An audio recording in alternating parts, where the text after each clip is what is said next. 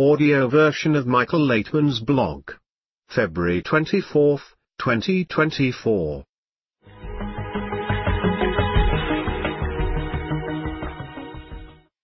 Criteria for evaluating friends.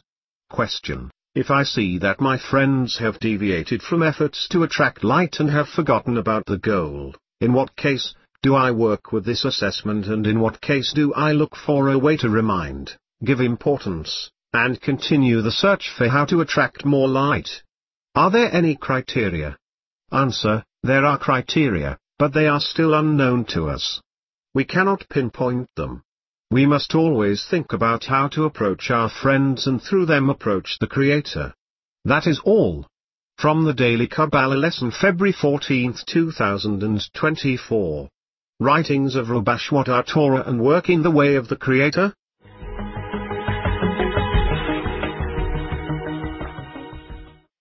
The intention to love.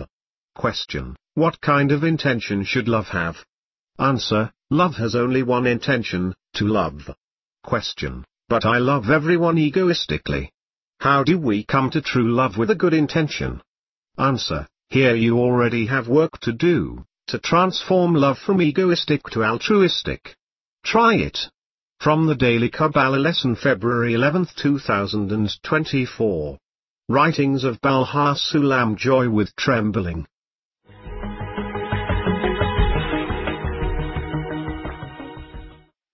Think more about love. Question. I have a desire to love, and when I come to the point where I can express this love, a strong fear appears and I feel I am afraid to love. Why does this fear appear? Answer. Fear appears from the fact that you are afraid that you will not get an answer. But the fact is that we always get an answer. The most important thing is not even an answer, but the fact that we have a question to the Creator, some kind of appeal to Him. Basically, this is what the Creator awakens in us. Question. How do you tear yourself away from fear in order to go toward love? Answer. Think more about love, and you will see that gradually the fear disappears. It is necessary only in order to further develop love.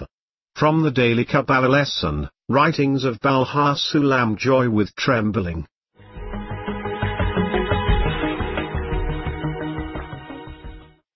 How can we awaken trembling?